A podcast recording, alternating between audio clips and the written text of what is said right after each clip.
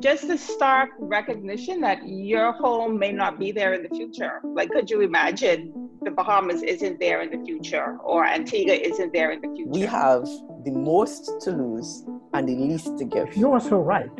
The science is so clear. What's wrong? I can't understand it. The seashores are being washed away.